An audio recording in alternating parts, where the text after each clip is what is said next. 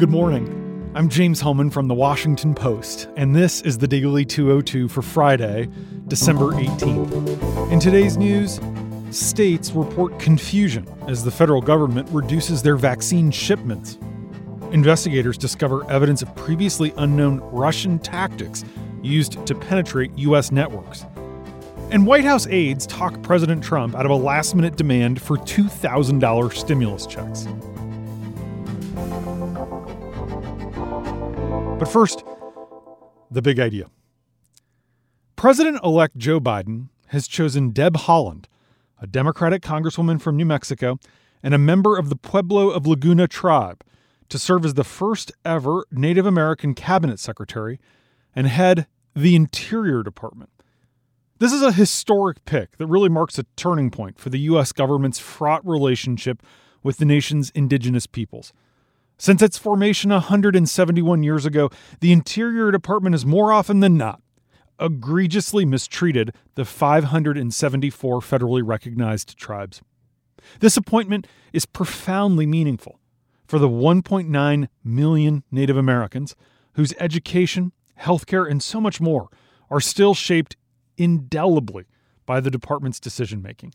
Three divisions of Interior have a massive impact on Indian country, including the Bureau of Indian Affairs, the Bureau of Indian Education, and the Bureau of Trust Funds Administration, which manages billions of dollars that belong to the tribes. The 60 year old Haaland was born in Arizona to a Native American mother who served in the Navy and a Norwegian American father who was an active duty Marine. Haaland bounced between 13 public schools as her family changed bases. At 15, she worked at a bakery. Later, she attended law school with the help of student loans and food stamps. She occasionally experienced homelessness as a single mother. As a child, she spent summers with her grandparents in a house without running water in Mesita, one of the Pueblo's small villages in New Mexico. Now, after serving a single term in Congress, she will oversee a department that manages one fifth of all U.S. land. While she hails from a top oil and gas producing state, she has pledged to transform the department from a champion of fossil fuels development into a promoter of renewable energy and policies to mitigate climate change.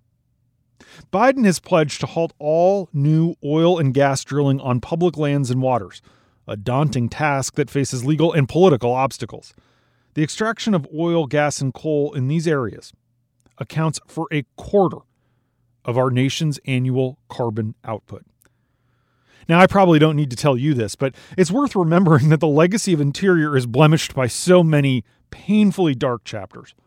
Federal officials removed Native Americans from their ancestral lands, including from Yellowstone when it was designated as the first national park. In 1972, several hundred tribal activists occupied the Interior Department headquarters in Washington, where Haaland will now work, to draw attention to their plight. In 1983, Ronald Reagan's Interior Secretary, James Watt, blamed all the problems on reservations on indigenous culture itself, which he said was socialist. Sadly, the mistreatment of the Indians isn't ancient history. Biden's choice comes as the federal government's relationship with the tribes has eroded dramatically under President Trump. This administration has removed protections from sacred tribal sites in Utah's Bears Ears National Monument. Trump has allowed oil drillers into Alaska's Arctic National Wildlife Refuge, home to the caribou that native Alaskans hunt for food. Haaland said in an interview with my colleague Juliette Eilperin, who broke this news, that Trump has not been kind to Indian country. She said Trump's two interior secretaries, Ryan Zinke and David Bernhardt, reorganized the Bureau of Indian Affairs and other agencies in ways that she says were intentionally designed to hamper the ability of natives to confer with federal officials. Chase Iron Eyes, a native activist and an attorney with the Lakota People's Law Project, said that their forefathers never could have dreamed of an actual Indian being appointed at the cabinet level to run an agency that, as he put it, was created to oversee their absorption. And that's the big idea. Here are three other headlines that should be on your radar as this week comes to an end. Number one, officials in at least six states tell us that they were alerted that their second shipments of the Pfizer vaccine have been drastically cut for next week, sparking widespread confusion and conflicting statements from Pfizer and federal officials about who is at fault. The reduction has prompted alarm in health departments across America about whether Operation Warp Speed, Trump's vaccine accelerator program, will be able to distribute doses quickly enough to meet the target of delivering first shots to 20 million people by the end of the month. The news has forced last minute changes to vaccine distribution plans for next week. Several states were intending to use the second shipment to begin vaccinating residents of long term care facilities. But now, governors face a dilemma about whether to go ahead with that or to finish inoculating healthcare providers first. Illinois Governor J.B. Pritzker said the anticipated shipments to the state in the next two weeks have been cut in half by the Trump administration. The uncertainty was even more pronounced in Florida, where the Republican governor Ron DeSantis said new shipments from Pfizer are on hold, as officials in his administration reported that their expected allocation disappeared entirely, like zero shots, in Tiberius, which is the online tracking system that the federal government uses to coordinate vaccine distribution with the states.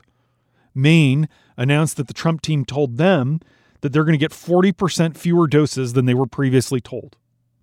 Pfizer executives say they are baffled that the Trump administration is not immediately distributing all of the vaccines that are in its possession, instead, leaving much of it on the shelves. And Health and Human Services Secretary Alex Azar, who's overseeing a lot of this, announced last night that his wife is sick with COVID. In better news, Laurie McGinley and Carolyn Johnson report that the FDA intends to authorize the Moderna vaccine later today after the agency's vaccine advisory panel voted almost unanimously last night 20 in favor, one abstaining that the benefits of the vaccine outweigh its risks. And the U.S. Equal Employment Opportunity Commission has just released a new set of guidelines that say employers can legally require their workers to get the vaccine before letting them return to the office. There are two key exceptions a disability or a sincere religious belief that bars vaccinations. In those cases, employers will be required under the law to provide reasonable accommodation, if possible. Number two, federal investigators revealed evidence yesterday of previously unknown tactics used for penetrating government computer networks. It's a chilling development that underscores the disastrous reach of Russia's recent intrusions and the logistical nightmare facing federal officials who are trying to purge these intruders from key systems. For days, it's been clear that compromised software patches distributed by the Texas based company SolarWinds were central to the Russian efforts to gain access to U.S. networks. But a new alert that went out yesterday from the Cybersecurity and Infrastructure Security Agency at the Department of Homeland Security says evidence suggests that the Russians were using other malware as well. The alert cited a blog post this week from Volexity, a Reston, Virginia based cybersecurity company, about repeated intrusions into an unnamed think tank that took place over several years without being detected. These attackers gained access to the think tank's network using multiple tools, backdoors, and malware implants and they exploited, this is scary, a vulnerability in Microsoft's Exchange Control Panel software, which is central to the company's email services. Frankly, most companies' email services. Craig Timberg and Ellen Nakashima report that the Russians also breached into the private systems of the Department of Energy and the National Nuclear Security Administration, which manages our country's nuclear weapons stockpile. That's in addition to the Departments of State, Treasury, Commerce, and Homeland Security. Purging these intruders could take months because the Kremlin's hackers moved rapidly from the initial intrusions through the corrupted software patches to collect and deploy authentic system credentials, making discovery and remediation far more difficult. Meanwhile, this president has said absolutely nothing about the major hacking affecting numerous agencies by an enemy of the United States. Biden yesterday criticized implicitly the Trump administration for allowing this hacking to occur.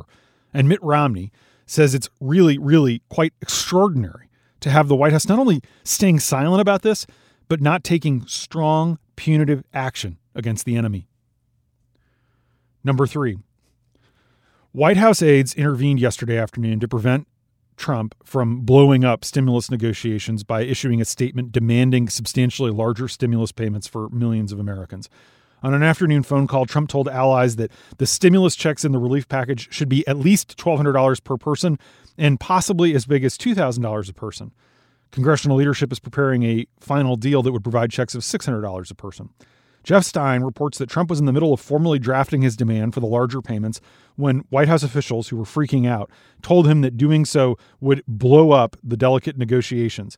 Congressional Republicans have insisted for months that the relief bill must cost less than $1 trillion if they're going to vote for it, and it's currently designed to cost about 900 billion. Larger stimulus checks would push it well over a trillion. The White House's divisions underscore internal Republican tensions over the relief package, and this almost certainly will be the president's last major piece of legislation in office. White House officials and congressional leaders are trying to address a handful of lingering policy disagreements as they finalize the deal. There are growing signs the talks are going to drag into the weekend, but negotiators on both sides tell us they're confident that they're going to make this happen. Among the most vexing issues, though, still outstanding is whether to curb the powers of the Federal Reserve, as well as how to structure a new round of the checks. They're also clashing over aid for theaters and music venues, as well as some minor relief for cities and states. Lawmakers have been fighting over these exact same issues since May, but they're trying to resolve all of them all at once, creating a chaotic scene with numerous lawmakers all unsure about the latest state of play. Finally, to finish out this week, let me tell you briefly about four of our fellow Americans who we have lost to COVID. Benny Napoleon, the sheriff of Wayne County in Michigan, which includes Detroit, died last night following a month long hospitalization with COVID. He was 65. Cody Leister, a student at Colorado Mesa University, has received an honorary degree posthumously after dying from COVID at only 21 years old. He was the first in his family to go to college. Houston Dr. Carlos Araujo Preza worked the overnight shift, caring for COVID patients until he got infected. In November, the critical care pulmonologist was placed into his own ICU. The immigrant from El Salvador was fit, and he was only 51. So he thought he'd be fine. Now he's gone. And Trinidad McGee worked in a retirement community in San Diego until he died back in April, just days after testing positive. He would just have celebrated his 49th birthday. He's survived by his wife, five children, four grandchildren, and his mother, who told the San Diego Union Tribune that she feels blessed to have a clip of his voice on her phone from a message he left shortly before he died. She says when she has one of the hard days, she listens to his voice and it gives her strength to make it through the day. And that's the Daily 202 for Friday, December 18th. Our show is produced by Ariel Plotnick. Our theme music is by Ted Muldoon. I'm James Hohmann. I'll be off the next two weeks for the holidays, but my colleagues will be filling in for me. If you celebrate, have a very Merry Christmas. Otherwise, happy holidays. Thanks for listening. I'll talk to you again on January 4th.